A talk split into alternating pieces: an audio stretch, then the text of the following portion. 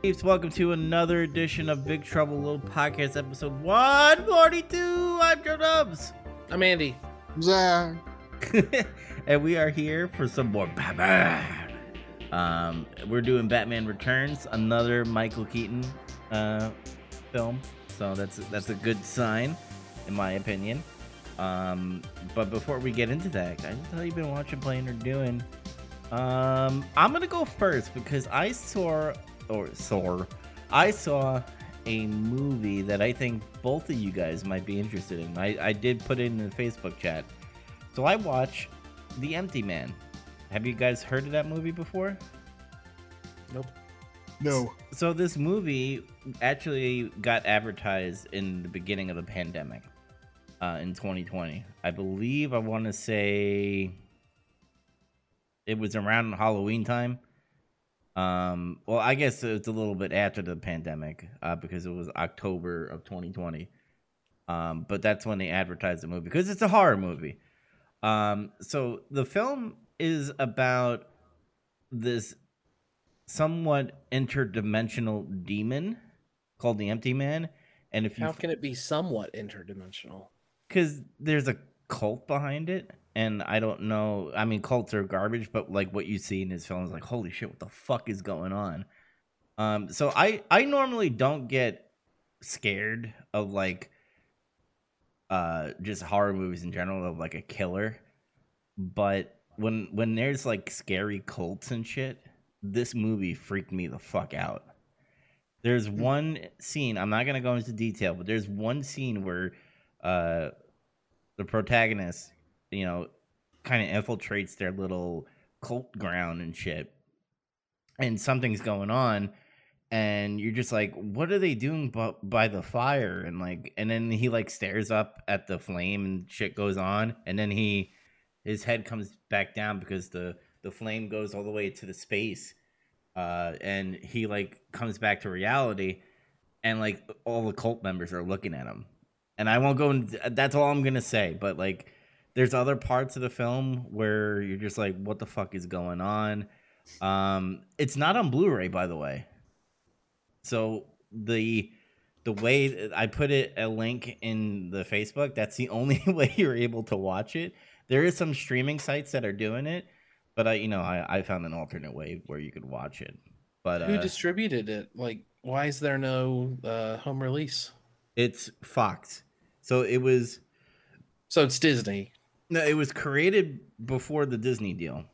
Yeah. So well, I mean, they own it now, though, right? Technically, yes, but Okay.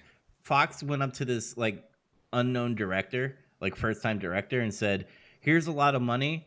Do what you want to do." And he made like a t- two hour uh, movie. Oh, is it like a Fox Searchlight deal? Yeah.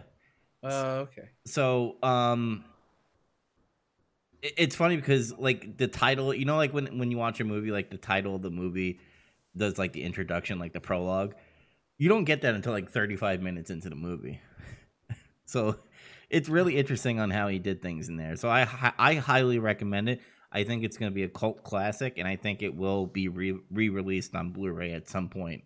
Hopefully, when things come back to normal, or maybe it'll re release on theater somehow.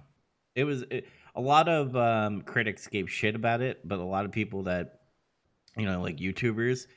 Uh, I don't know if you watch Chris Stuckmann on uh, YouTube. He's a movie reviewer, but he highly recommended. And I I watched his review, which made me want to watch the movie, and it was good.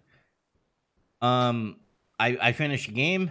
Um, I played Fight Night Champions because after watching Rocket, I wanted to play a boxing game, so I played that boxing game and and beat it one hundred percent. So there's a game I defeated, and that's all. um, Andy, what about you? I, I didn't get a whole lot done in the grand scheme of things. I played a ton of Earthbound. That's kind of been the only game I played, I think. I feel like I played something else. Probably Mario or Tetris or something. You know me. And um, I fell deep into this rabbit hole of. I, I- do you guys know who Tim Rogers is? He's a video game reviewer, and he I've used to work him. on video games. Yeah. Um, I he does these like ludicrously long deep dive videos reviewing games and um, one of the guys from My Life in Gaming recommended his Final Fantasy uh, uh, remake review, and I was like, yeah, okay, maybe I'll check that out. It's fucking like three and a half hours long, and I was like, uh, I'll start this and then I'll see what happens. No, it was it was good. Like it was good from the get go, and I didn't watch it all in one sitting. It was like you know a couple sit downs after work, lunch breaks, over breakfast, that kind of thing. Luckily, it's split into chapters, so it's easy to do that with. Uh, it was extremely good. Like I liked it a lot, and then I discovered that he had done a similar hour and change review for Death Stranding, so I went and watched that. And then at that point, I was a fan, so I watched this review of Pac-Man, the original arcade thing. He got like three and a half hours out of it, and it's all really interesting.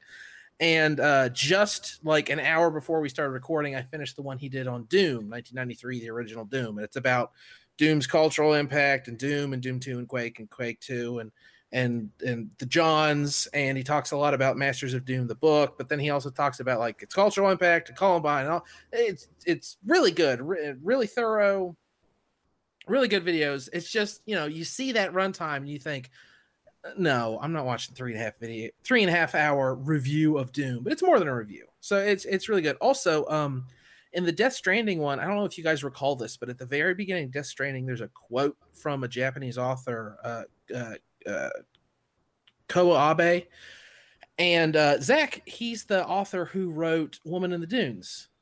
Oh, That movie was based on his book, so I, I didn't know that until until I was watching Tim Rogers stuff. But he also wrote another novel, um, Face of Another, which was also adapted into a Tesha movie, the same guy who directed Woman in the Dunes. But that's a huge, a huge uh, tan- tangent right there. Um, but at the beginning of Death Stranding, there's a quote from one of his short stories, and as part of the review, he wanted to link to that short story so you could read it and get a little context for what Kojima's trying to quote in Death Stranding. Eh, he couldn't find that it had ever been translated in English, so he did it himself. he translated the whole short story and put it on Medium. And I, I've actually I was working my way through that before we started recording. I'm about halfway through it. It's just a short story, so it doesn't take much. Is that the quote where it goes like the first bang and all that stuff or, uh, about outer space or whatever? Uh, It's about a rope, the rope or something like Yeah. oh, that. okay, rope. the rope and the pole. Yeah. Yeah, yeah, yeah. That, that yeah. that's it. Like that quote is from one of his short stories, and I guess it's never been translated in English. So Tim Rogers did it himself and then just put it for free on Medium. So I thought that was pretty cool. But yeah, I, I kind of just wanted to like recommend like Zach, you would really love the Doom review he does. Like there's a lot of stuff in there that I think would resonate with you. And like I learned a lot. And I think even though you've read Masters of Doom, I think you'd still read learn a whole lot from it anyway. I you'd both like the Death Stranding one. The Death Stranding one he did um when he was at Kotaku. I didn't realize this, but he did the last thing for Kotaku I ever cared about Kotaku putting out. He uh he did those videos that were um they weren't called lost in translation, but that was the idea. He was just playing the Japanese translate or the Japanese version of Final Fantasy 7 and then comparing it to how they excuse me, how they localized it and like the nuances of well, in Japanese it was supposed to be like this, but they did like it's interesting if you're um interested in uh localization, which is a weird a weird thing, especially back in the 90s. Like they would just like completely change the meanings of stuff. Fa- you know, this is this is an anime, not a video game, but famously uh, in Pokemon, Brock's like, "Oh, I love donuts," and he's eating a rice ball because like Americans don't know what rice balls are, you know, that, that kind of shit. But yeah, his videos are really good. You just you gotta you gotta be ready to spend some time on them. But I, I recommend doing what I did. Just like, oh, I'm eating lunch, I'll watch the next chapter. I'm getting ready for work, I'll watch the next chapter. I'm you know stuff like that. But it's really good. He's he's a he's a really really intelligent guy. And he's really thorough. Like he's I guess he played Doom through like six times and played Doom 2 six times and the new Doom and Quake and all the stuff just for this review. So Damn. yeah, it's it's it, it he's a he, he's pretty. I- I'm thinking I'm gonna watch a couple more of his videos. I'll probably end up being like a, a, a Patreon uh, supporter or something because I'm I'm really I'm really taking with him. But the other video videos he has, one of them is Last of Us, which means I gotta beat it before I can watch that. Ooh, okay. And uh, I don't know if it's out yet, but he said Cyberpunk is next. Ooh, so I'll okay. watch that one. What about Metal? Does he do any Metal Gear or Resident Evil? he has like in the past like i said he was at kotaku and he left now he's doing his own thing this action button youtube channel and he's only like five videos in but again each video is like more than three fucking hours so you know, take that for what you will. Yeah. Cool, cool. but it's it's really good. You you you'd both dig him, and I think most listeners of the show would probably dig him. So check him out. Cool. Anything else? No, unfortunately, like I said, those are like hours and hours long. So it's mostly been that, and then playing Earthbound when I get the chance. Cool. Oh, uh, the new issue of Nintendo Force is out. Uh, it's great. The cover story is No More Heroes three, and uh, there's a bunch of stuff in it about Suda 51's career. I was reading that too. Okay, cool. Also recommend. I like that magazine. Zach, what about you? Um, still been chipping away at Tiberian Sun. I'm, I think I've got like two missions left and I'm done. Um, Does that, does that game get real hard? sometimes, Sometimes I, I know that I, I know that some of those games, like honestly, they're they're over my head toward the end of some of those stories. It's uh, it really depends on the mission, like what's going on and stuff. Um, it varies, just like any other RTS, I think. Um, I finished reading uh, Casino Royale, the, the, the book. Hell yeah, it, wa- it was good, right? I assume. Oh yeah, it was probably one of the best books I've read in a while, really. Um I'm real curious to see what the movie's like now. And I already like I, I brought up at some points like we need to watch the original Casino Royale, the goofy dumbass comedy one. Mm-hmm. We go back to watching Bond too. I'm like after reading the book, I'm like, that what the fuck? How did they get that out of that book? Yeah. Uh, it's like they didn't even bother. It was just like, oh, that's at a casino and fuck it. I mean, you, you know how that, that kind of stuff is sometimes. It was popular, so a movie theater bought the license to use the name, and then they did whatever the fuck they wanted. Yeah, something like that. I figured. hmm Um, I've got two other Bond books. Uh, I've got From Russia with Love and On Her Majesty's Secret Service, but I decided I wanted to like read them in the order he put them out. That's smart. I wish I would have done that, but for the longest time, I would just deal. They were all out of print, so I just had Yeah. to get them where I could get them, Goodwills or used bookstores. So I just read them like as I found them. But uh, for my money, the best one is still on Her Majesty's Secret Service. I can't wait till you get to that one. Yeah, I'm curious to see how how different it is, or if it's much different at all. I don't know. My It is and it isn't. my friend said that the Bond books are more like violent than what they show in the, the movies. Is that correct? For the most Ye- part, yeah. Yeah, they're pretty violent and grounded. There's not like a lot of silly spy shit in it, really. Yeah, a lot of the violence is like matter of factly. Like it's it's uh it's spectacle and bombastic in the movies, but in the books it's kind of like, you know, it's it's a life or death situation and it's not going to be death for Bond. You know what I mean? Yeah. He also pretty straight up like just thinks about sex. It's like hilarious, kind of. he's just like, man, I want to grope that bitch. Basically, like honestly, that's like what he's thinking sometimes. Well, they, they kind of relay that pretty well, I guess, in the movies a little bit. Yeah. It's just it's kind of just funny to see that like balls out in a book though. Granted, that book was written fucking almost sixty ish years ago, whatever now, seventy. Um, but yeah. Um, what else have I done? Uh, that's kind of it's kind of really been in. I had kind of a light week, really. Sounds like it for all of us. Yeah. Yeah. Um. Hopefully, I'll get back to gaming soon. I gotta get a.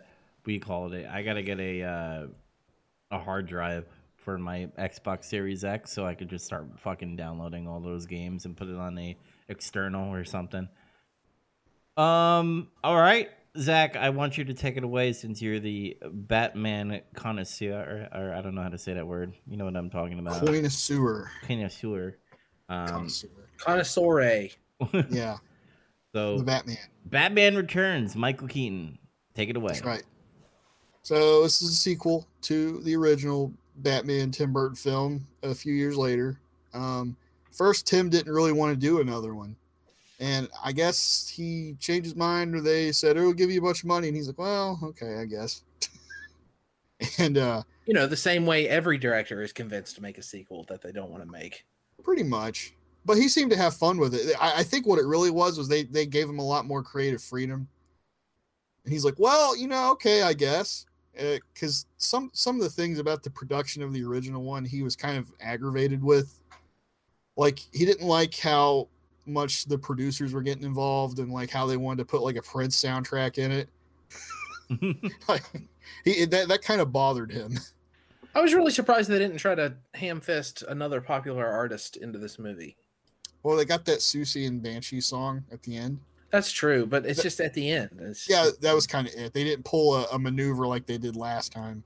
Mhm. Well, didn't they have Um, didn't they have another like popular song at the party with uh uh Bruce Wayne and Selina Kyle? That was just Danny Elfman. uh, Danny Elfman's version of Super Freak.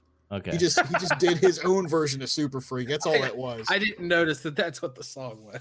yeah, it's like just a weird swingy party version of it with no no uh, vocalist.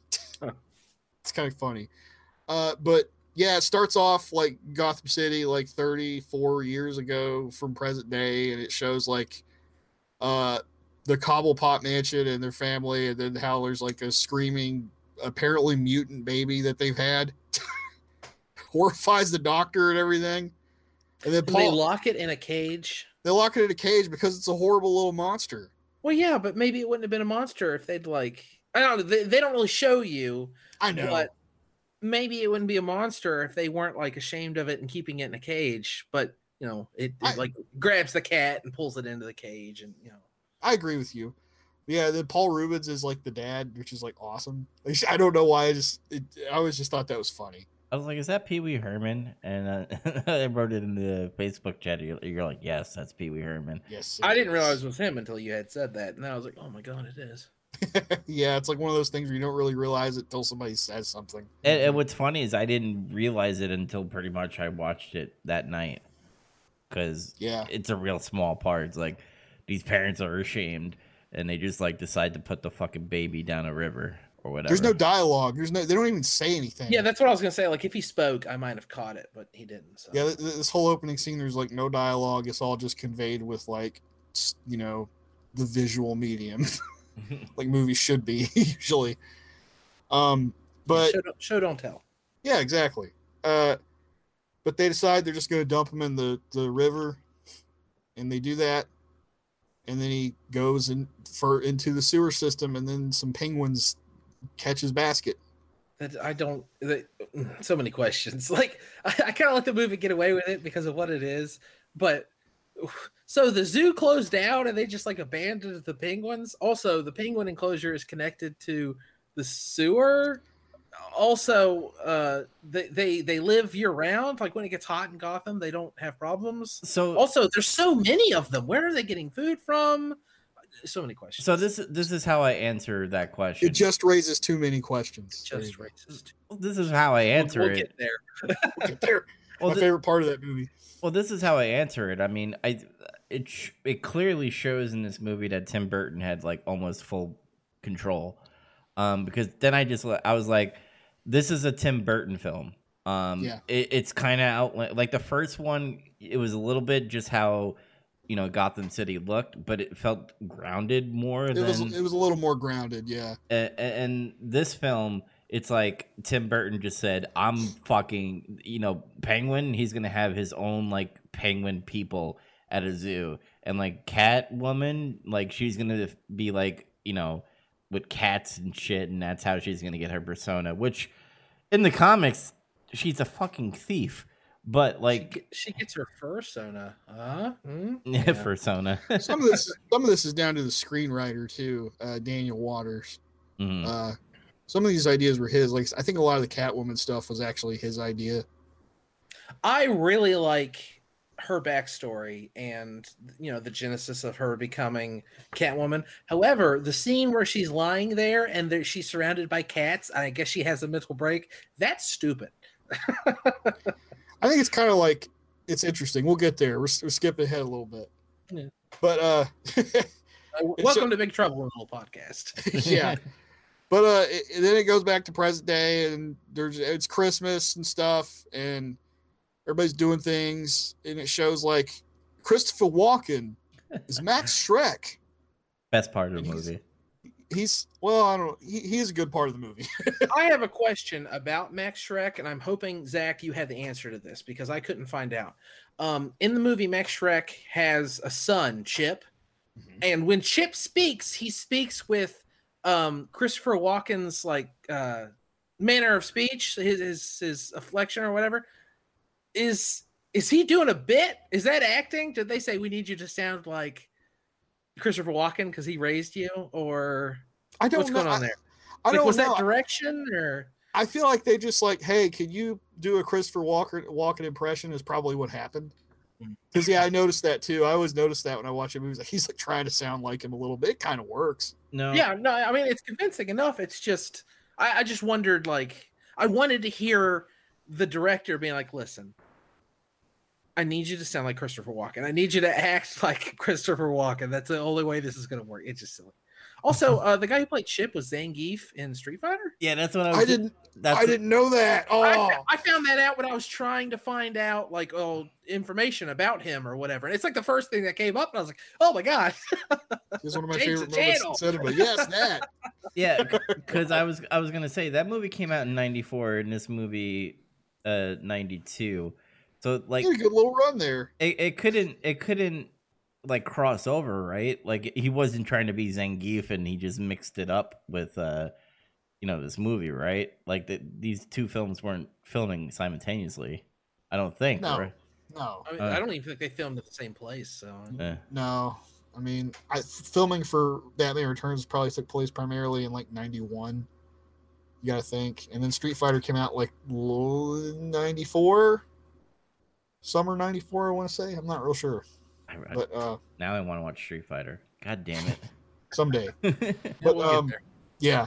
But anyway, uh like Max Shreck is like a businessman who wants to make a power plant and he's talking to the mayor and the mayor's like, I don't know about this. We got enough power. He's like, you can never have enough power.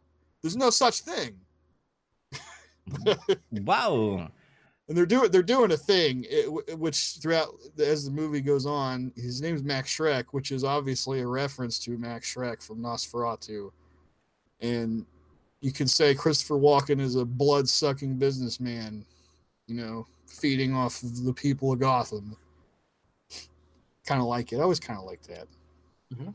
But um, he's doing a speech thing, and then all of a sudden, a giant present appears, and then a bunch of clowns and skeletal men on motorcycles and torch jugglers and shit come out and just cause a bunch of chaos. So, So Penguin planned it. I got a question about that.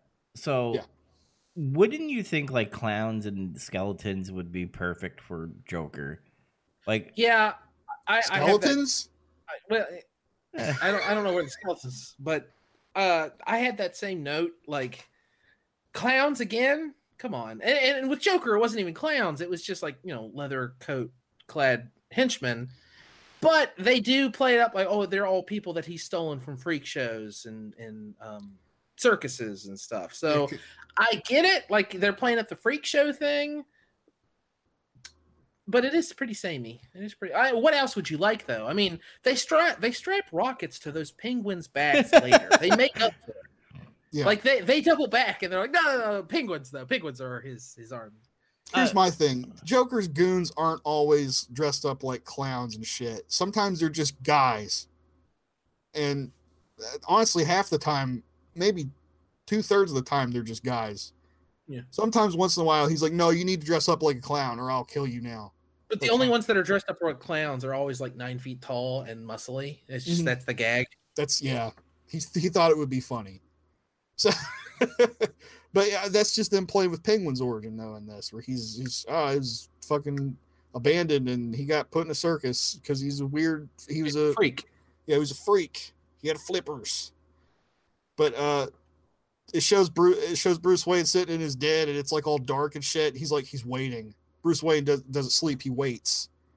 And then the bat signal comes on. He's like, "Yes, this is what I've been waiting for." And he goes, "He's Batman." And he goes, this, sh- this shot will be in the trailer for sure. Yeah, It was fucking cool. uh, it was cool, but I made a mental note. I said, "Wow, Bruce is boring. He just fucking sits in a room waiting for a signal." Like, I mean, that's that's what he does though. He spends his whole day waiting until nightfall. That being said, in Batman Returns, the movie about a Batman, how long before he has a line? Because it is a long fucking time. Yeah, He doesn't need to say anything. I, just- I know he doesn't have to. His actions speak louder than his words, for sure. But still, it's a movie about Batman. Well, no, I would argue this movie isn't even about Batman. This is where they start doing this thing where it's about the the villains in the movie. Mhm. because you don't even see him for the longest time, and then when you do, he just like stands up and he's like, "Oh, it's action time." So of course he goes out to fight crime. Um, the Penguin has made his move. He's attacking the Christmas tree lighting ceremony. Batman does a bunch of stuff. He fucking lights a guy on fire in that Fuck scene. yeah. Batman murders people in this movie too. By the way, I know. he It's sets a guy on fire and he puts a bomb in a guy's belt and then knocks him into. Uh, uh, Fuck uh, him. an He told him to hit him. So he did. Can, big time. can we talk? I, I mean, I know it's a jumping a little bit, but there's a part where like Batman is about to save this woman, but he just like, totally doesn't even move and lets the woman fall to her death. Well, he tells her don't move because she's a scared woman on a ledge. She, he doesn't want her to like freak out and fall over. Plus, she's wearing heels too. Yeah, he does. He doesn't want her to fall because she's scared of like I don't know, small winged rodents flying around her or something. Yeah, but this And is then a, Penguin comes out and he goes lawn dart, and then it's like, Lawn dart. no, no, no. I, I, laugh out loud at that part every fucking I time. know. I, I, la- I mean, I laughed at it too, but like at the same time, this dude is fucking rich. He has gadgets and he has stuff to, that he could save her. He literally just stood there and be like, "Oh shit, okay, she's dead." Like, I mean, you could try to defend it, be This like, isn't. This isn't like Arkham Asylum Batman. This is like he doesn't have. He's not Spider Man. He can't just dive off a building and like catch himself with like a, a gra- He doesn't have that style grappling hook yet. That's not a thing right now. Yeah, like the craziest thing he has is like that fucking homing batarang. Yeah, I can't figure out how the. I can't figure out how the fuck that worked, but yeah, that that's like the craziest gadget he has. You know, that, I, that's an eye rolling moment. He's like beep beep. He's like programs in. Here's where all the bad guys are, ah, and then throws it.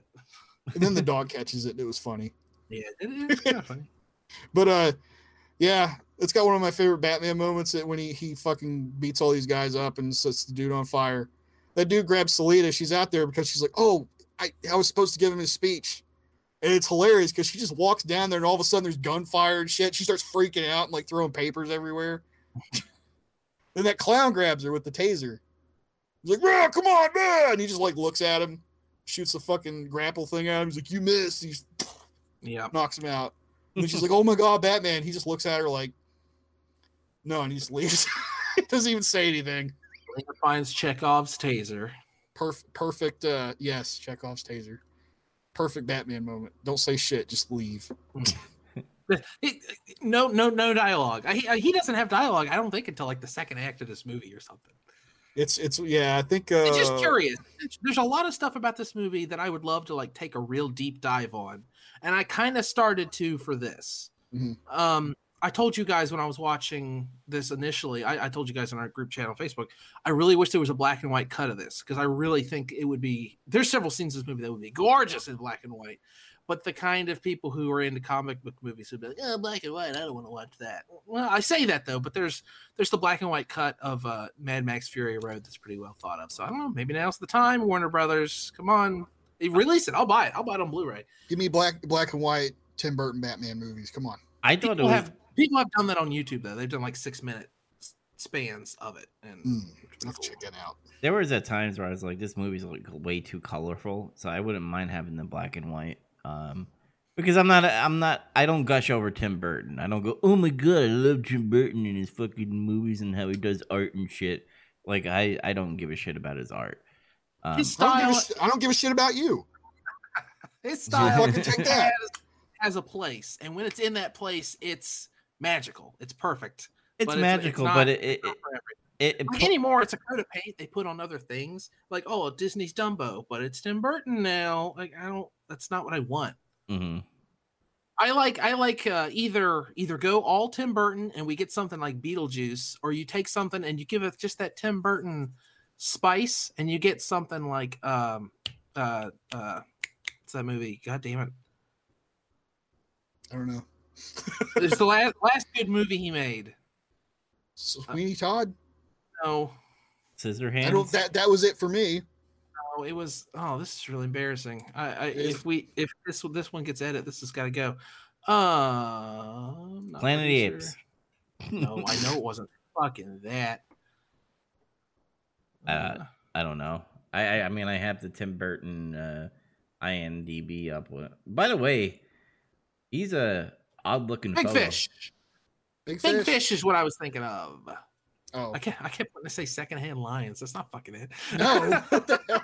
no, Big Fish why- is I don't know why the, I this, I equate those two movies together. But Big Fish was like there's a lot of Tim Burton elements in it, but it's not all gothic and black and white. You know, there's still like there's a lot of fun stuff in that movie, and it's got that Tim Burton ishness to it. Mm. I like that. I, I it's got to be one or the other. And you know, admittingly, I didn't see Disney's Dumbo. Maybe maybe they nail it. Maybe they nail the ish in that, and I should watch it. But I haven't. I don't know if I, will. either. I heard it was all right.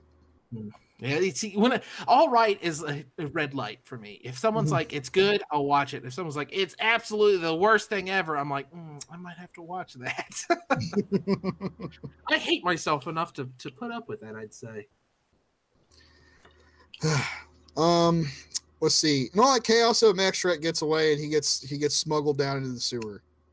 Well, he Yeah. gets away and then is captured by Penguin, which was his plan all along. He Yeah. wanted to capture Max Shreck. He got there was a there was a trap door that led to the sewer. But he wakes up and then he's like, "Hey, Maxie," eh," and then he starts he starts telling him like, "You're gonna you're gonna help me get up there and become a person. I, I I've got stuff I want to do." He has his own his own plans that he wants. Says to he do. wants to find his parents, but Yeah, yeah, mm, he that's what he says. that's what he says, and he, s- that's what he sells him. And then of course Max Shreck's like, "Well, why should I do that?" And then he tells him like, "Well, I've got this uh, toxic waste and uh, and uh, these papers, these documents." And he's like, "I'm Fred's hand." He's got he's got his old Like- partner's hand. you want to you want to see any other body parts?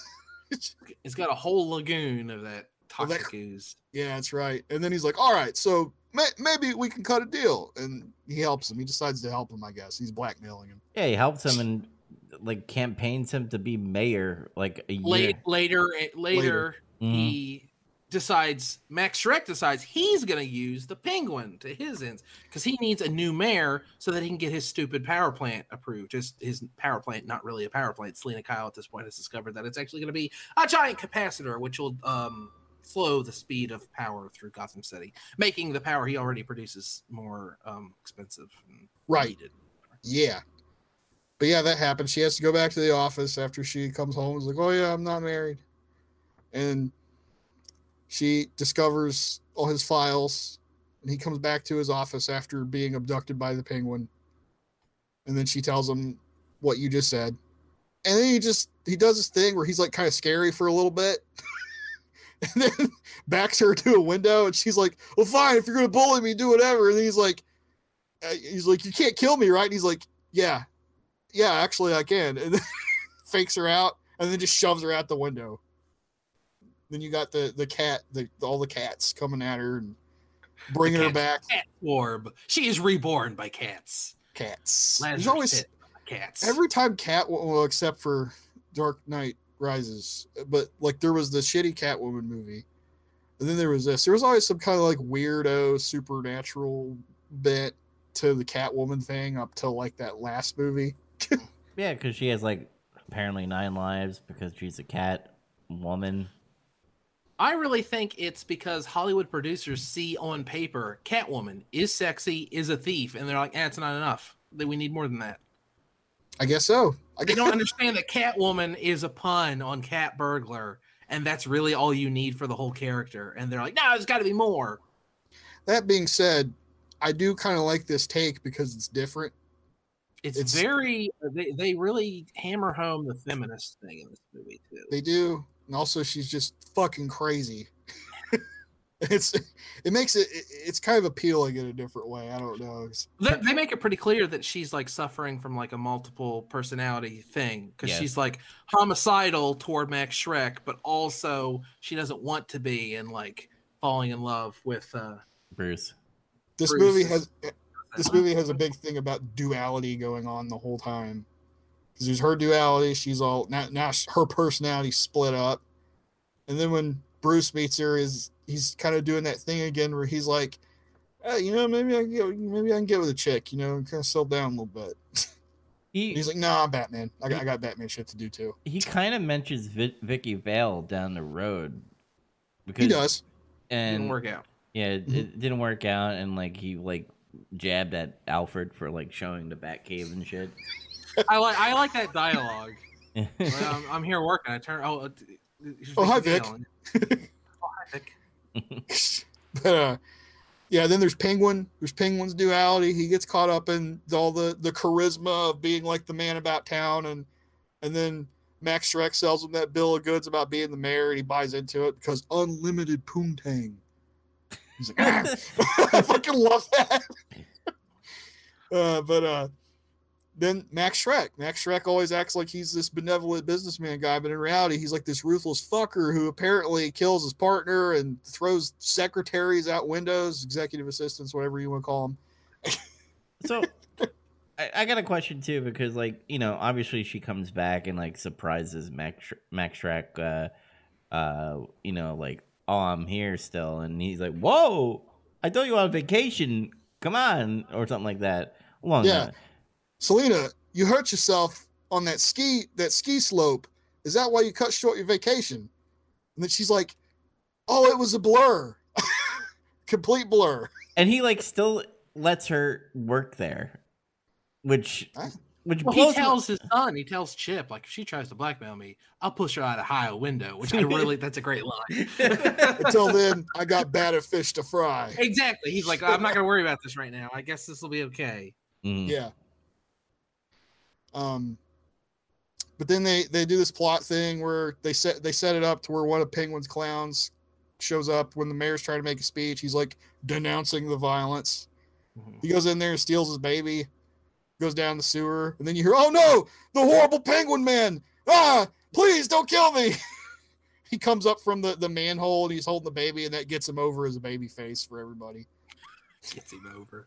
It did. It's, So- that's how you get somebody over. So like this movie kind of predicts like people in politics fucking are stupid because they just clearly saw this clown steal a baby and then this penguin in a Oh, sewer. I, I got, I got news for you, Dubs. People in politics have been dumb way before the 90s. I Uh, feel like the I'm talking I about feel like, the people uh, because the Yeah. people the people kind of follow what they're being told and shown. I feel like this this always had more of a dig at like media, um, Yeah. the newspaper, the fucking news shows, whatever. Like, I, I always kind of felt like that after I got a little bit older and I kept watching this movie. I'm like, this is like people was listening to the news, just taking it for face value. as as the Joker him or Joker, as the Penguin himself says, he plays that town like a harp from hell or whatever he says, and it's true because there's that that neat scene where he like finds his parents' grave, and then he's talking to the news people, and he says, "I forgive them," and it's like He's clearly manipulation. he's totally vamping. He's like, I forgive them. Uh huh. You know, I, I did- honestly like when I hadn't seen this movie in a few years, right? Mhm. And I was watching it this time, thinking, "Man, I remember this movie being pretty killer. I am excited to watch it again because I watched Batman 1989 all the fucking time, Mm. and I always tell myself I'm gonna watch Batman Returns. Eh, I'll wait for Christmas. Why? I'm not doing it anymore. I'm just gonna watch it when I feel like it because at Christmas I'm always watching it at Christmas. it is a Christmas movie, by the way, Eh, It's, it's Christmas. It's Christmas. At the end, he's like goodwill toward men and women and women. but I was looking forward to it. And at first, I was like, shit, did I misremember this movie? Is this movie stupid? And then as time went on, I thought, it is stupid. And it's awesome. It's it's in a stu- in an awesome way. It's kind of stupid. Like, I, uh, Danny DeVito's performance as Penguin perfectly encapsulates everything that's good about this movie. In that it's stupid, like on its own. If you would, if you could, like, take just his performance and and and analyze it on its own, you'd be like, this is awful. This is super terrible. But in this movie, it's great. I love. He's always like the way he talks. And I think it's the stupid fake teeth he's wearing. Like I don't know if he's doing it on purpose, but he's always like spitting on himself, and he's got like black spit, and he's uh, he's always like sweaty and disgusting, It's Ah. hot. Ah. and it's just his dialogue is really good. It is really good. It's And so it, well delivered. Like eh, it runs the whole spectrum. It's like he said he says like really crass shit, uh huh. and then at the I, I same like time, uh, you, you're you're the you're the greatest hero that a young person could have. You're the greatest young person a hero could have, or something Hottest. like hottest. That's it. And it, She's like, yeah. I love that scene though when like he shows up at, at that loft or wherever the fuck he's at, and then he's like, "Hey, come downstairs. I want you to see something." He, he baits him with that fish. a raw fish. And You got a raw fish. So when he grabs it, he's like, ark, ark, ark, ark. he's making like penguin noises when he eats the fish. Yeah, it's funny because I, I like that scene because he like brings him downstairs and like Danny DeVito is like eating the fucking fish and he, there's a He's piece got of- like fish chunks all over him. He's just like looking everywhere. he's like what the, what the fuck He's is like, I this?" want you to. I want you to be mayor. That's got one of my favorite scenes in this whole movie, which is like the image consultants. Mhm. And the, Yeah, the at least girl, my nose isn't gushing blood. the girl's like, "Oh, we want you to wear these little glovey things because it turns out voters like fingers." because it's such a stupid fucking line. But uh, and then but just like, real, real quick to finish my point about DeVito's penguin is it also uh, perfectly encapsulates the stupid stuff that starts getting introduced in this movie, which I have to admit I don't love, but it works for this movie. And what I mean by that is uh, after his goons put the stupid little thing on the Batmobile so that he can control it, he gets into his campaign van where there is like a child's ride the Batmobile plastic, like put a quarter in it thing, the kind of thing you see outside of Foodland. yeah, One of those, and he gets in that. And he appears on a little screen inside the Batmobile where he taunts Batman as he drives around and runs over pedestrians and, and blows cars out of them. that's my favorite scene by the way because it's like It's so stupid. It's so idiotically dumb. Like that's that's the kind of thing that someone should have cut out of a script if they deserve their pay. And thank God they didn't.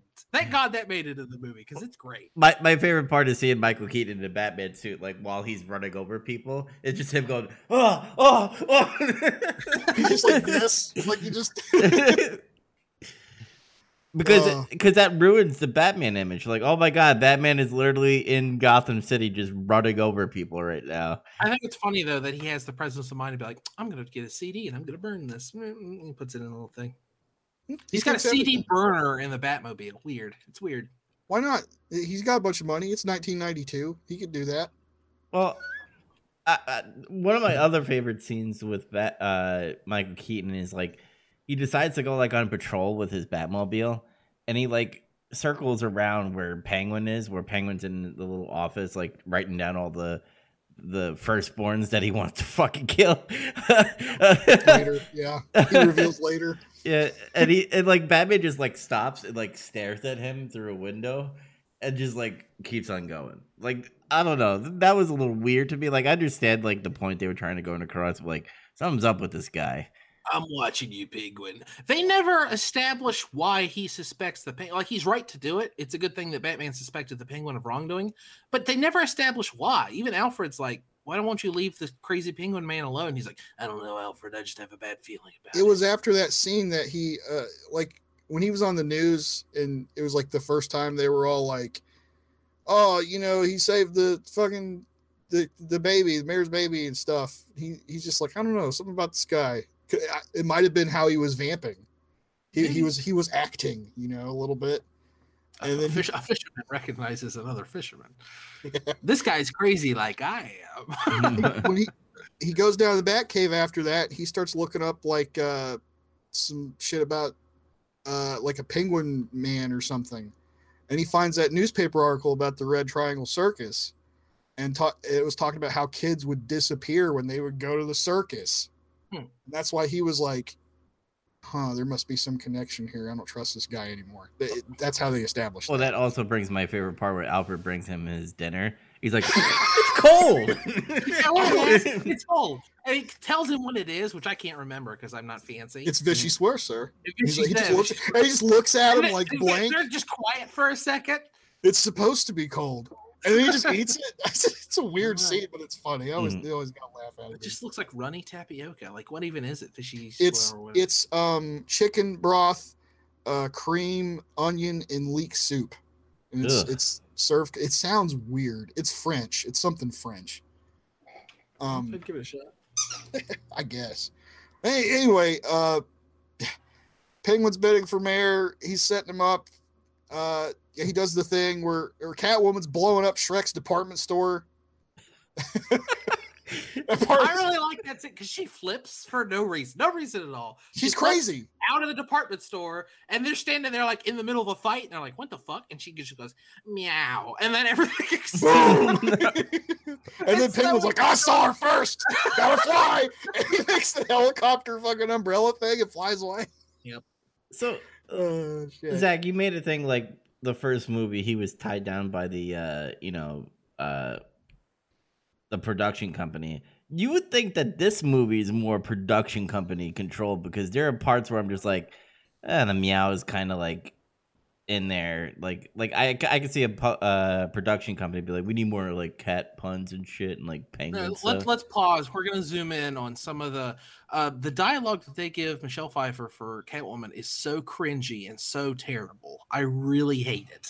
And I'm not I'm not saying that because it's like feminist. She's like, I am Catwoman. Hear me roar. No, it's I- just the way I, I mm, it's just I don't like it. It it makes my skin crawl. I was It- gonna I- say It really seems like feminism written by a bunch of men. That's what that's my problem. Yes. I think. I, I was gonna say uh, I noticed watching this movie get back to back, watching the two of them so close together. This one's a little bit more cutesy. It's a little bit more funny uh, Yeah. than, than the other one was. It took itself very seriously. There was only a couple times. Usually, it involved Jack Nicholson, where something like people always say like this movie's so dark. It creeped me out. But like honestly, there's like more comedy in this movie. Yeah. What's funny about uh, Jack? Ha! Jack Nicholson fried that dude with a buzzer, and then he's like a charred skeleton, and he talks to it. well, we get something similar like that later down the road.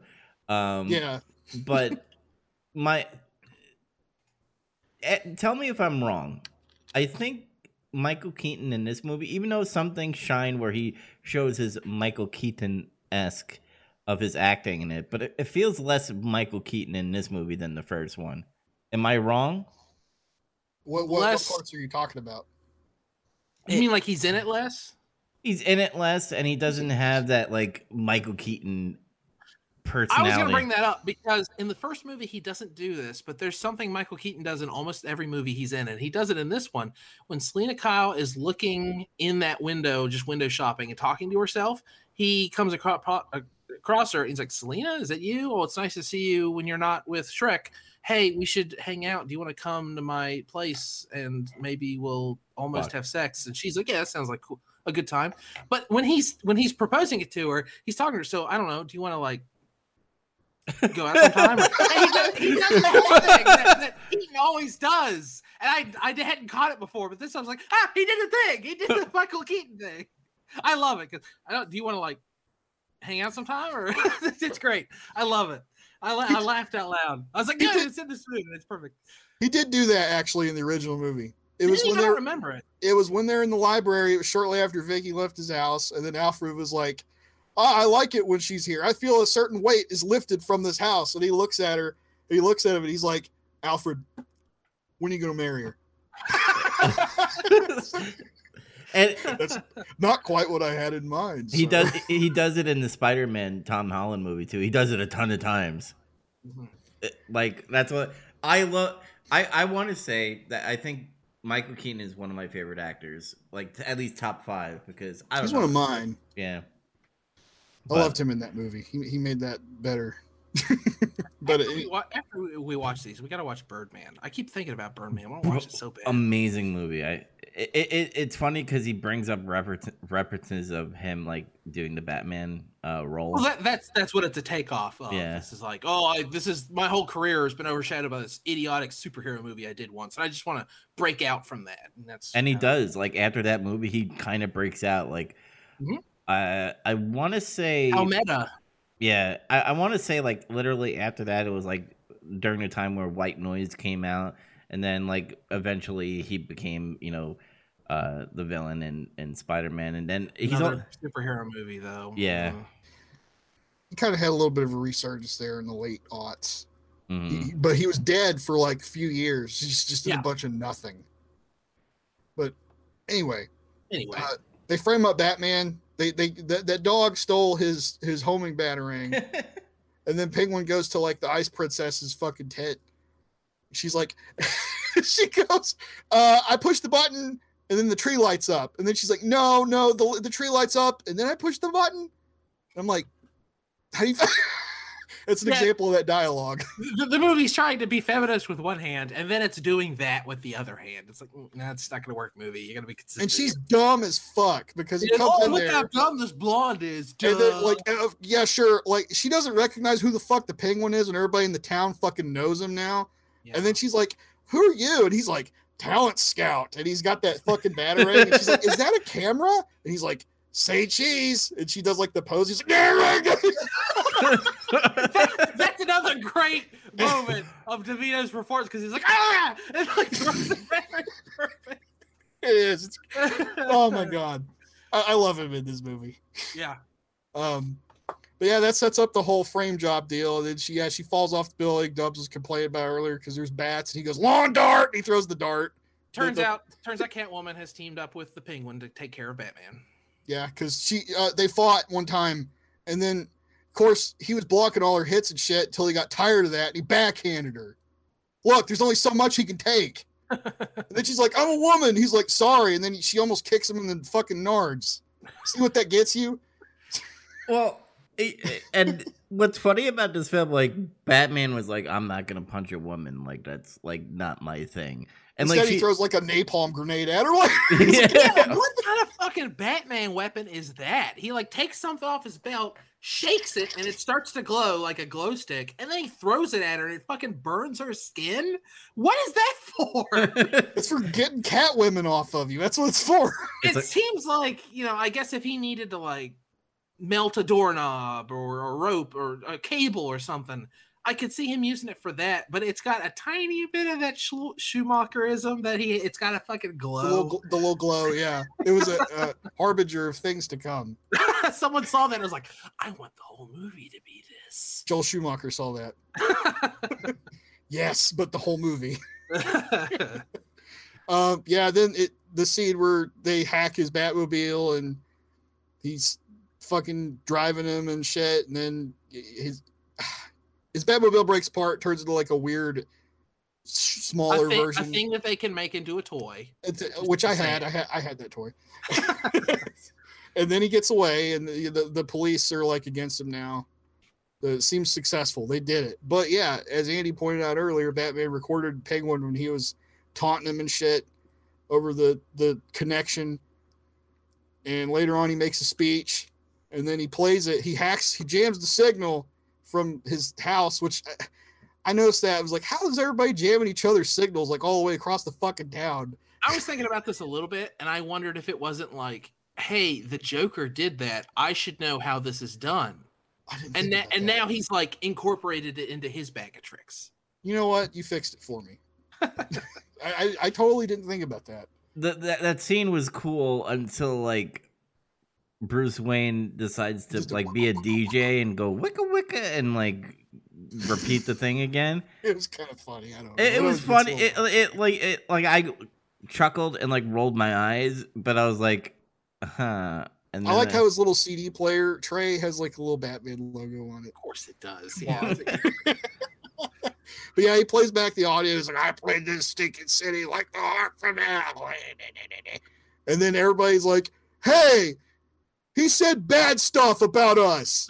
I And don't like you, the penguin man. Boo! Then they start throwing fucking produce at him, and then he makes that fucking comment. Why does everybody always have to exit tomatoes in his speech? I was. I, I think I had said kind of the same thing. As, Where did they get all that food from? And then he says that. there you go. and then he he just it. starts to shoot at them. Yeah. Fuck them. So he gets away. He, he swims back into the sewer, and he's and then he's like, "I'm not fucking Oswald Cobblepot anymore. I'm an animal. I'm Penguin. Crank up the AC. Get me my list." Then then he he tells everybody his plan, which is he wants to kidnap all the firstborn children and throw them into toxic waste. It- By one the of my way, favorite. One of my favorite villain moments in any Batman movie is also in that scene because he's like, "We're gonna steal all these children and then we're gonna lower them in a toxic ooze and blah blah blah blah." And the guy's like, "Isn't that a little?" And then the guy, and then Penguin looks at him real mean and shoots him. He says, "No, it's a lot." It's great. Yeah, because you're just like, wow, this like big clown dude is like, yeah, this is kind of like I didn't sign up for this. Like, I want to terrorize the, uh you know, the city, but I don't want to like fucking kill, Kill children. Yeah. Yeah, It's He just wanted to terrorize adults and cause property damage. An- another moment that's a little too goofy for this movie, but at the same time is just goofy enough for this movie is when they're collecting the kids, they're putting them inside of like a stupid little train that would like drive around a mall. But the penguin also has the duck. It's one of my favorite lines in this movie. And it's got like He's it's got got, it's got like four wheeler wheels on it, and also it extends and, and the and the, the the the wing like comes up like a fucking Lambo door or something. it's got that engine that sounds like a fucking Dodge Challenger or some shit. Yeah, fa- It's got one of my favorite lines. This whole movie has to do with that. When he goes to the party, he crashes the party. He's hmm. got Max at gunpoint, and he's like, "Get in the duck." When ever hear that? Get in the duck. Oh, man, the dialogue in this movie rips. It's great. I know, but uh, uh, yeah, that that Batman's kind of able to clear himself, I guess, just based off of that, and um, I feel like we we missed a scene there or something. I, it's okay. I mean, we're gonna we're gonna double back and talk about themes and stuff, but uh, you know, Catwoman is disillusioned with Penguin after he tries to kill her, and well, she sent out all the signals. Yeah, I don't think I like you anymore. I don't think I like you anymore, and then he tries to kill her. Well, it's what he succeeds in killing her. It's one of her nine lives, of course.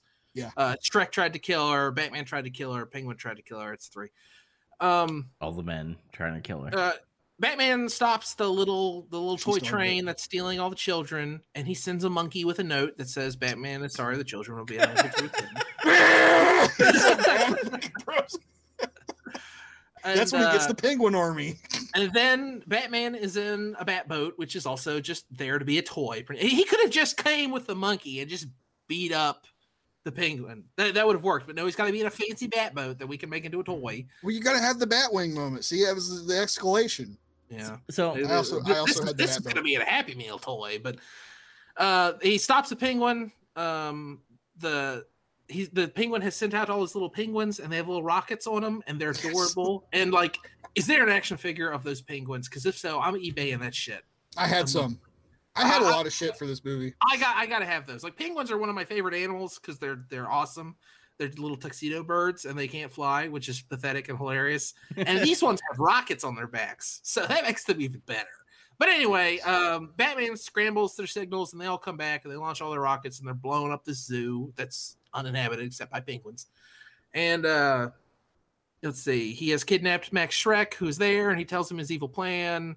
And then he gets out because he steals keys from a monkey and Catwoman shows up, and that's kind of like we're we're at the the climax of the movie now. And uh speaking of how great the dialogue is in the movie, I've been anxiously waiting for us to get this scene because I that's part of the reason I blitzed to it. Uh, one of my favorite scenes, I think my favorite scene in this whole movie, or my favorite line in this whole movie is uh the big oh batman's like oh you, you, we can live together and you don't have to be evil and we can stop this selina and he like tears off his mask which is weird Mm. and uh, Max Shreck goes, Selina? Selina Kyle, You're, you're fired. fired. And Bruce Wayne, why are you Why- dressed up like Batman? because he is Batman, you moron. and he's like, was, and he shoots him. Hey, Yeah. that, That that whole thing. Because I, the- my, Oh. my favorite, favorite sentence of this whole movie is, and Bruce Wayne, why are you dressed up like Batman? Like, it's just like, or well, should I say Batman, was? it's Bruce Wayne. Oh my god. Oh, I- it's so funny. I literally died laughing when he, he did that because like he does that. He goes, Selina Kyle, you're fired. You're and fired. Bruce Wayne, why you dress up Batman? Batman. Or should I say it was and like shoots him. And I'm like, oh my god. This this is why I love Christopher Walken. Like when he's like when he's full Walken, this is what you get. Like out of a like I bet you they're like you're gonna be a mayor. He's like, whoa, okay, this could be crazy, but I'll do it. Give me money. And also, the gun he has only has five rounds in it, right? Yeah, No. because I think Selina counts it. Doesn't she count it when she's getting shot? She's like, you know, Shoots Batman once, Oh, yeah. he shoots her four times. mhm. I mean, Yeah. I, I understand that there are some wheel guns that just have five rounds in them. It's just weird. It looked weird. It kind of looked like one of the revolvers from Half Life One, a little bit. Some The- kind of magnum. yeah. I think I think it's so that they can show that she has died eight times at the end of the movie.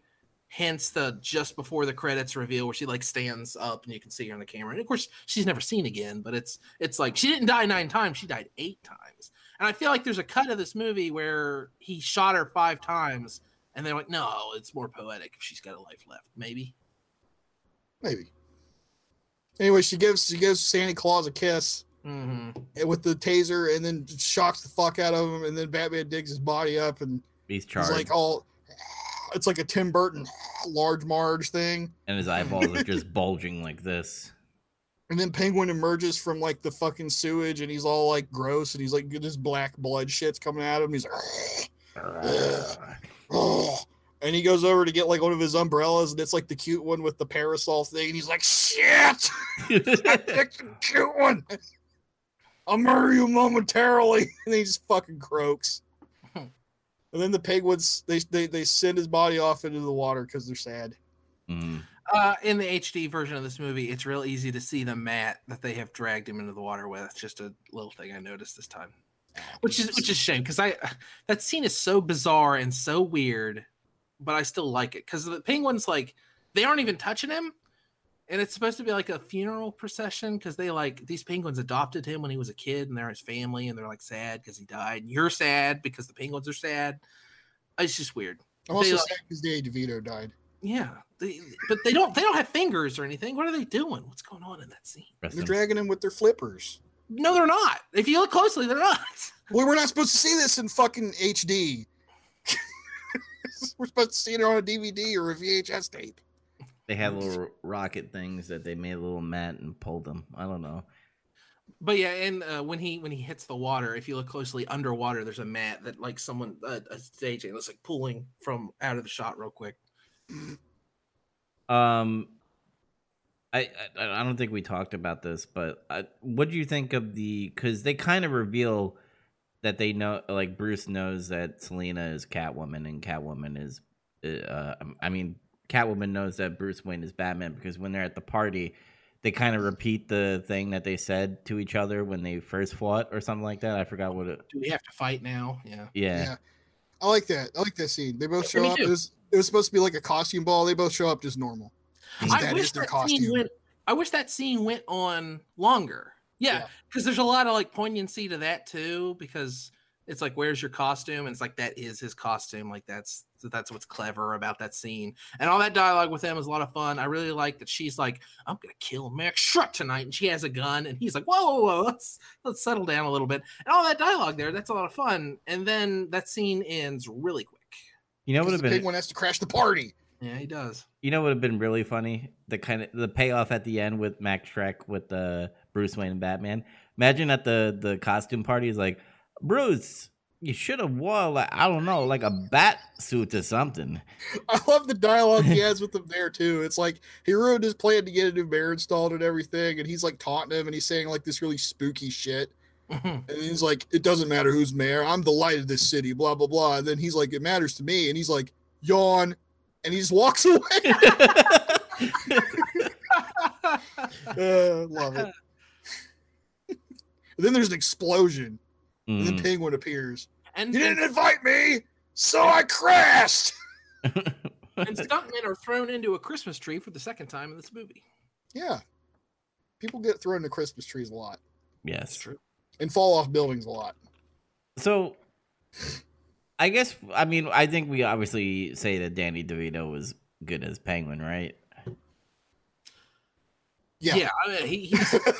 I have a hard time determining whether he adds the most to this movie or if it's uh, Christopher Walken. Like they both steal a lot of scenes, and honestly, Michelle Pfeiffer does a really good job with some really bad dialogue. They give her some stupid dialogue, but I still think There- I, I genuinely like her character before and after her transformation are like drastically different. They're acted different. I think she even like stands a little different. She does a really good job in this movie. Yeah, her whole body language changes. There's Mhm. like one of those scenes I really like where it shows that is like yeah, when she first gets in the office after she got dropped out of the window.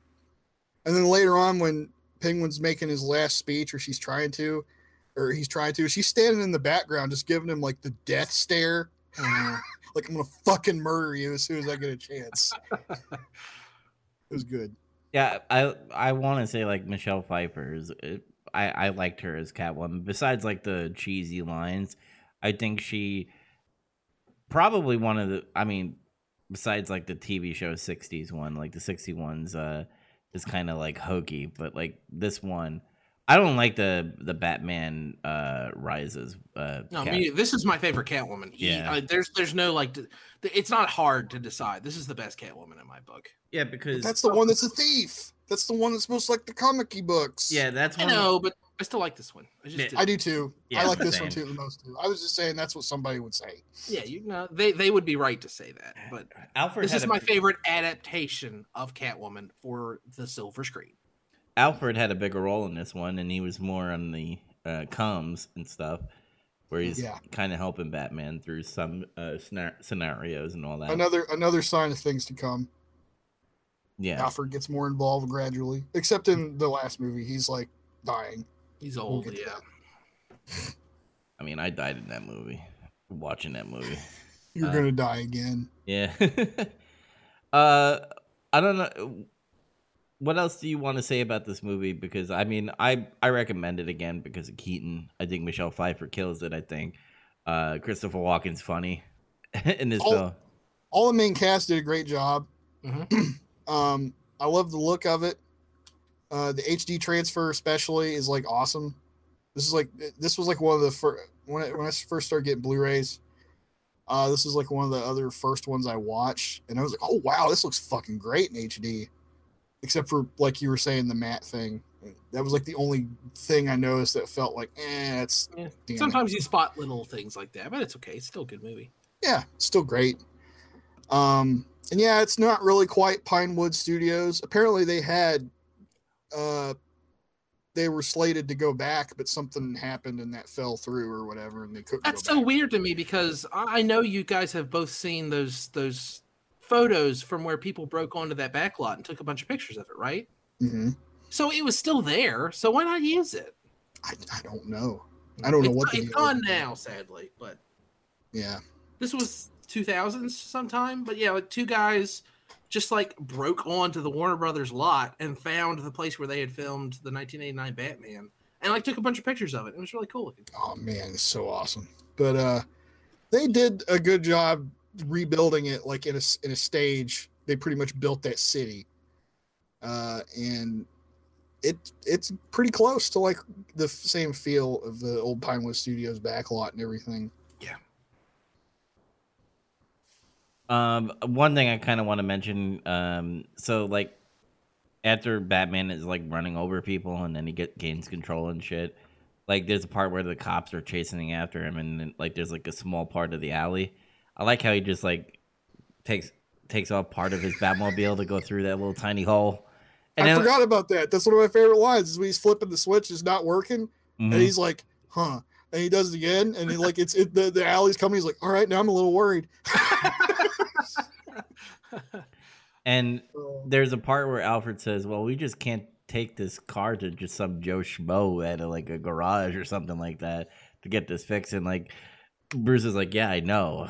like, like, Yeah, I know. later, like- later in the movie, you actually see him working on it. Like he's there. He's Mm. got his stupid little um, I'm Coat. working on a car coat, and he's got a his tools. Oh, he's he's doing it. he puts it back together. uh, so I mean, I recommend it. What about you guys? Of course. Yeah. All right. full throated endorsement. All right. Uh, so next movie we have in the Batman is Batman Forever, uh, which we get into Joel Schumacher. Um, The, the the two we've watched have both been great. I'm sure that will continue forever. mm. Uh, so that's when we have Val Kilmer as Batman now, uh, and Jim Carrey as the Riddler, and Tommy Lee Jones as Two Face. So, uh, it, it- this movie. I mean, we'll get into it later down the road. This movie, I was kind of half and half on before it turns to craziness. Uh, but I'll, I'll save my opinions for when we get there. So remember to watch Batman Forever, and then come back here and we'll talk about it. Um, so do we have any news, Andy? I know you had some news to talk about. I have news. Um, Sony has announced, and this is not really a surprise; it was inevitable, but here we are. Sony has announced that they are going to take uh, the PlayStation 3, the PSP, and the PlayStation Vita stores all offline in July. So if you want any games from any of those services, now's the time. You got to get them. Also, this is a, a gentle reminder to anyone that is in the situation as well. But um, if you have had a PlayStation Plus membership, you've been getting free games for all of those services all along. Like even if you haven't had your PlayStation 3 turned on or something like that for a while, or, or your Vita, your PlayStation TV, you've been getting those free games. So before this happens, if you want any of those games, you got to get on there and download them now. Like they'll stay active as long as you got a PlayStation Plus account, from what I understand. I hope that's true, but you won't be able to download anything after that. And um, this is this is another one of those moments everyone's like, "Oh man, they're going to take this down. We're not going to have access to all this great stuff anymore." And people keep acting surprised. They've Like, been doing this for a long time. If you don't buy physical, this is going to happen to you every time. It's going to take a few years, but like when Nintendo took the Wii shop down, everyone was like, "All these uh, WiiWare games are going to be gone forever." A lot of WiiWare games infamously never got physical releases, so those games are just lost. Uh, They're all- they're- Castlevania. Rebirth is lost. It's gone forever. Mhm. Uh, there's a bunch of other really good WiiWare games that I just I can't pull to mind right now, but they're, they're just gone unless Nintendo decides to re-release them. Um, uh, today in the mail, I got something which is kind of relevant to this. I bought, uh, and I'll describe it for people listening to the audio version. But I bought this, and it's uh, it's just Final Fantasy VII and Final Fantasy VIII physically for the Switch. They they they uh, remastered eight and seven. It's it's the port of the Switch version, I think. Uh, whatever. It's kind of a remastered version as well. Both of these games are on sale on the Nintendo shop right now for seven ninety nine or six ninety nine. A really good deal. These games are both classics, and I actually own them both on PlayStation. So this is kind of like silly of me to get anyway. But I paid fifty dollars for this because I want to own it physically because I'm a weirdo. But I'll have this forever now. Like if I want to play Final Fantasy seven or eight on the go, I'll just have this now. But if the Switch shop goes down in five years because the Switch, the Uber Switch is out, then Uber you, Switch. you can't download this shit anymore. It's gone forever. So you know, check out um, the PlayStation 3, PSP, and PS Vita stores, and uh, you have till July. So I was going to comb through. I have all three. I'm going to comb through all three stores and try to figure out what I need to get from them. I'm sure I have wish lists that I've forgotten about. But So my question to you, because uh, you read up on it. So if you download it, you'll have it. So it's not gonna like you know, because the shop will go down. I don't know. Somehow the game won't work or something. No, I mean they can take away. Think think about PT. That's a famous example. If you downloaded PT, you Mhm. still have it. But if you didn't download PT, you can't download it anymore. It's gone. So Mhm. Similarly, um, ple- people on the Xbox 360 could have downloaded the Simpsons arcade game or the X Men arcade game. And if they did, they still have it, and they'll have it unless they delete it. But those games were both delisted by uh, Konami or whoever because of a rights issue. fuck Konami. And now they're gone. You just you can't even download. If you want to play the Simpsons arcade game, you better find an arcade cabinet because that is the only way to play that game. Unless you downloaded that on 360, of course. Uh, Scott Pilgrim game on the PS3. I have it on my PS3. You can't download that, but you can't you can't again because it's been re-released now. But it's still for the longest time the Scott Pilgrim versus the World the game was the poster child for uh It's now on Switch, right? going away.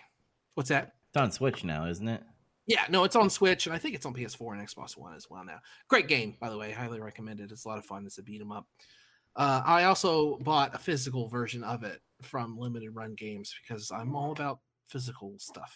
Because and this is this is another reason why. Also, I just I mean, there's there's a lot to be said for I like having a physical. I like having stuff on a shelf, and uh, that just satisfies part of my brain. But also, uh, you know what else satisfies part of my brain? Keeping things I paid money for. So, just something to consider.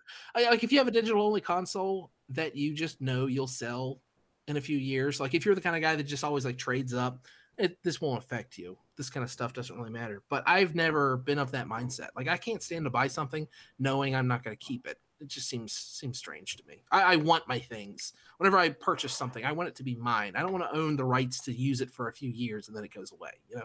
Yeah. So that, that that- I have to get a, a, a external hard drive for my PS3 and start like transferring it just so that I have it. Um, Yeah. Because just in case Yeah. the system goes.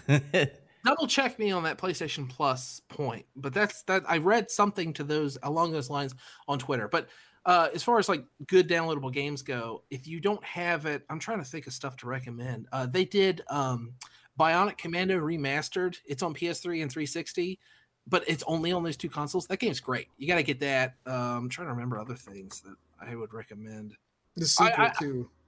Yeah, yeah, yeah, yeah. The sequel to I I should have come better prepared for this, but yeah, just Google like best downloadable games. I'm sure, I'm sure every news online gaming rag is gonna do uh, oh games you can't do without on the Vita marketplace or whatever. Well, that kind of you brought up a good point about physical media and stuff because, like, I'm staring at my PlayStation Five digital only console, and it's like at some point that console is going to be obsolete. Where Yeah. if you don't download all the games, you're you're that system is literally going to be a five hundred dollar brick. Uh, Something we don't know the answer to yet, but I saw uh, it was actually Try from My Life in Gaming brought this up on Twitter, and no one at the time of him posting it had a good answer to the question. Um, if they take down these stores, does that mean we're not going to be able to update games anymore? Because there's a lot of games. You got to remember that was the begin. That generation of consoles was the beginning of, hey, we'll patch it later. Oh, we'll just patch it later. We're going to be lazy game developers, and we'll just we'll have a day one patch, and it'll be huge, and it's going to fix all these glaring terrible issues. You know, like like save game deleting bugs, stuff like that. Yeah. So if they take away the store, does that mean we can't update games that we buy used anymore? Like if you buy a game at the flea market, eBay, GameStop, whatever, and the store is gone, can you not download an update?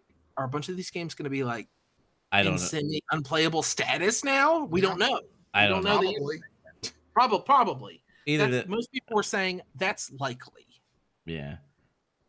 And, and like I hate to do, like bring the console like war bullshit that happening, but a lot of bad things are marketing wise are happening bad for Sony. Like even though we know like shit gets obsolete and shit has Yeah. to to like uh be closed down and all that stuff.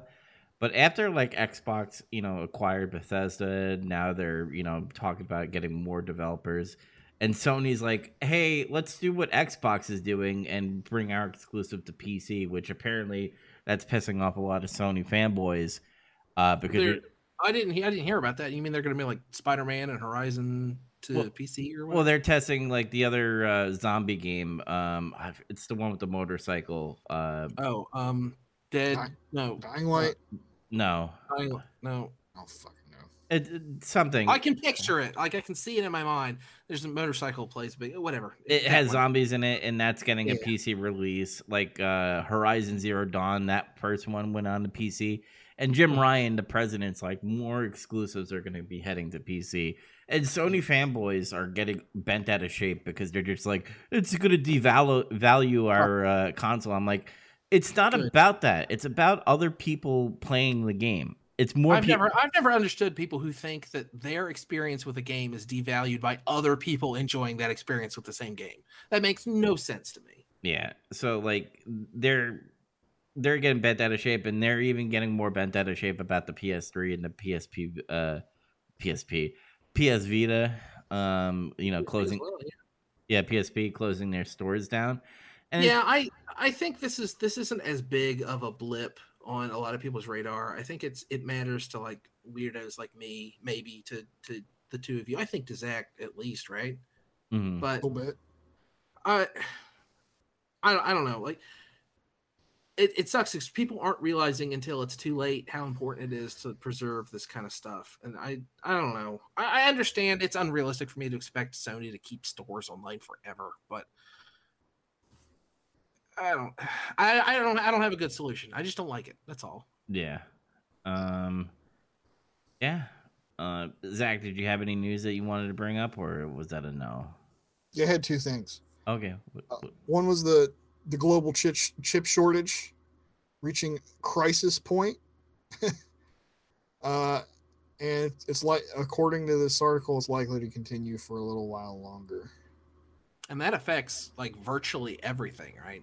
Yep, it's PS5, Xbox, uh, the car manufacturers Yeah. are, I, I are affected like, by this. everything from the PlayStation 5 to your Samsung smart fridge has has this shit in it.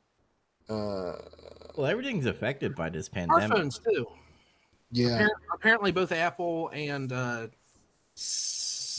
Samsung, whoever they've they've delayed their next big phone releases or whatever. Suppo- this is funny to me. Supposedly, the uh, current administration will launch an investigation looking into the semiconductor shortage, and I'm like, what, What the is? fuck are you all going to do about it? Yeah, uh, they're all in China. China hasn't been making them for a year. Yeah, Done. we all- I did it for you. Where's my paycheck? and they're, they're just saying that. We all know they're buddies with them anyway, right? Winnie the Pooh. Uh, yeah but uh anyway uh that's kind of a downer i guess a little bit but this is the batman related thing that kind of got me happy um a few years back i want to say maybe about eight years ago uh eight to ten years ago there was a proposed idea at the dc offices that got shot down uh back when they were doing the new 52 stuff and that idea was to do like a miniseries, like a continuation of Tim Burton's Batman 1989 in comic form. Oh. Um, and it just they shot it down. Uh, I don't know why the timing wasn't right. Maybe they didn't think it would sell good, something like that. But just now they announced that they're doing that. They brought that idea back, and um, they're also doing it with like the Christopher Reeve Superman. Um, so they're gonna have like a six issue miniseries of both.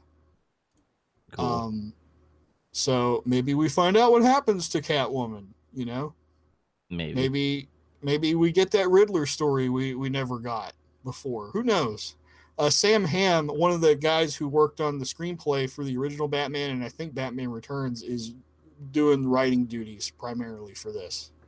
That's cool. Um, yeah, so I'm gonna check this out. It's coming out in digital first. It's fucking stupid. I'm not doing that. Um, we just had an argument about physical and shit. well, yeah, but, I, I uh, think they're I think they're doing it. Uh, it's it's weird, maybe probably pandemic wise. They're just like, we're just not gonna, you know, do it physical. No, that, that's not why. Uh, it's they they still do this thing where they act like digital's like a thing, and it, it really isn't in America, and that's getting into a whole other topic that's going to be real lengthy. So I'm not going to do it. But like they they do this first with a lot of things. They do a digital only release, and then months later they do the issues, and then it gets collected and do a trade. But that's all supposed to happen like in fall. It'll get collected. I'll probably have it. I might get the I might get the single issues actually. I don't know. Oh, I actually do have. I mean, do you have anything else you wanted to bring up, Zach, before I get into No. this? That's it. Uh the Batman stuff comes out summer and then late summer the issues come out and it gets collected into trades in the fall unless something changes.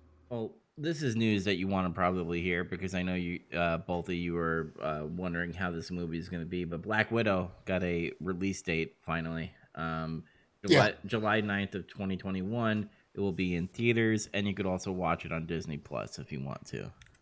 It's gonna be that um that uh premium thing like they did with uh Mulan and and Raya and the Last Dragon, right? Yeah, Okay, that's what I thought. I I might.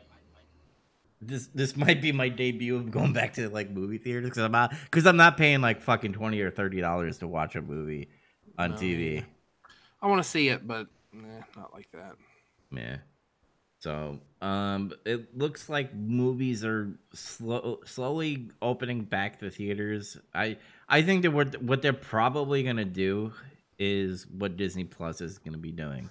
I mean, if you want to stay home, you're gonna have to pay more to see their movie. Um, and if you want to go to the movie theater, I mean, pay that price, then you'll do that. Which I, I see their point because they're gonna want to get that money somehow, and if it's gonna be in a, in some type of streaming uh, capacity, they're gonna want to get some revenue out of that. Uh, besides, you know, getting the uh, basic revenue of like Amazon Prime or Disney Plus. So They got to get money somehow. They're fucking drowning in debt. yeah, well they got they got China, China, Ava- fucking Avatar, man. I'm still pissed off about that. Uh, but other than that, any other news you guys wanted to bring up while we're here? Negative. Nope, just wrestling news for Thursday. Yes, getting some color. Um, you know, Nothing Wrestle- real major to talk about yet. Just, just save that stuff for the show. yeah, WrestleMania is around the corner for that. So There's going to be people. Yeah, people. And they released the card on Raw because they just had to sell like tickets. So there's Because no. it said fuck it. yeah. um, if you want to catch more Big Trouble Little Podcast, make sure you go to Spotify, Google Podcasts, Apple Podcasts, Stitcher, and type in Big Trouble Little Podcast and watch all our catalog of all 100 and 142 episodes. Uh, and you know, uh, listen to it, review it, and tell us how good or bad we did. Um, but until next time, everybody, see you later. Thanks for listening. Goodwill.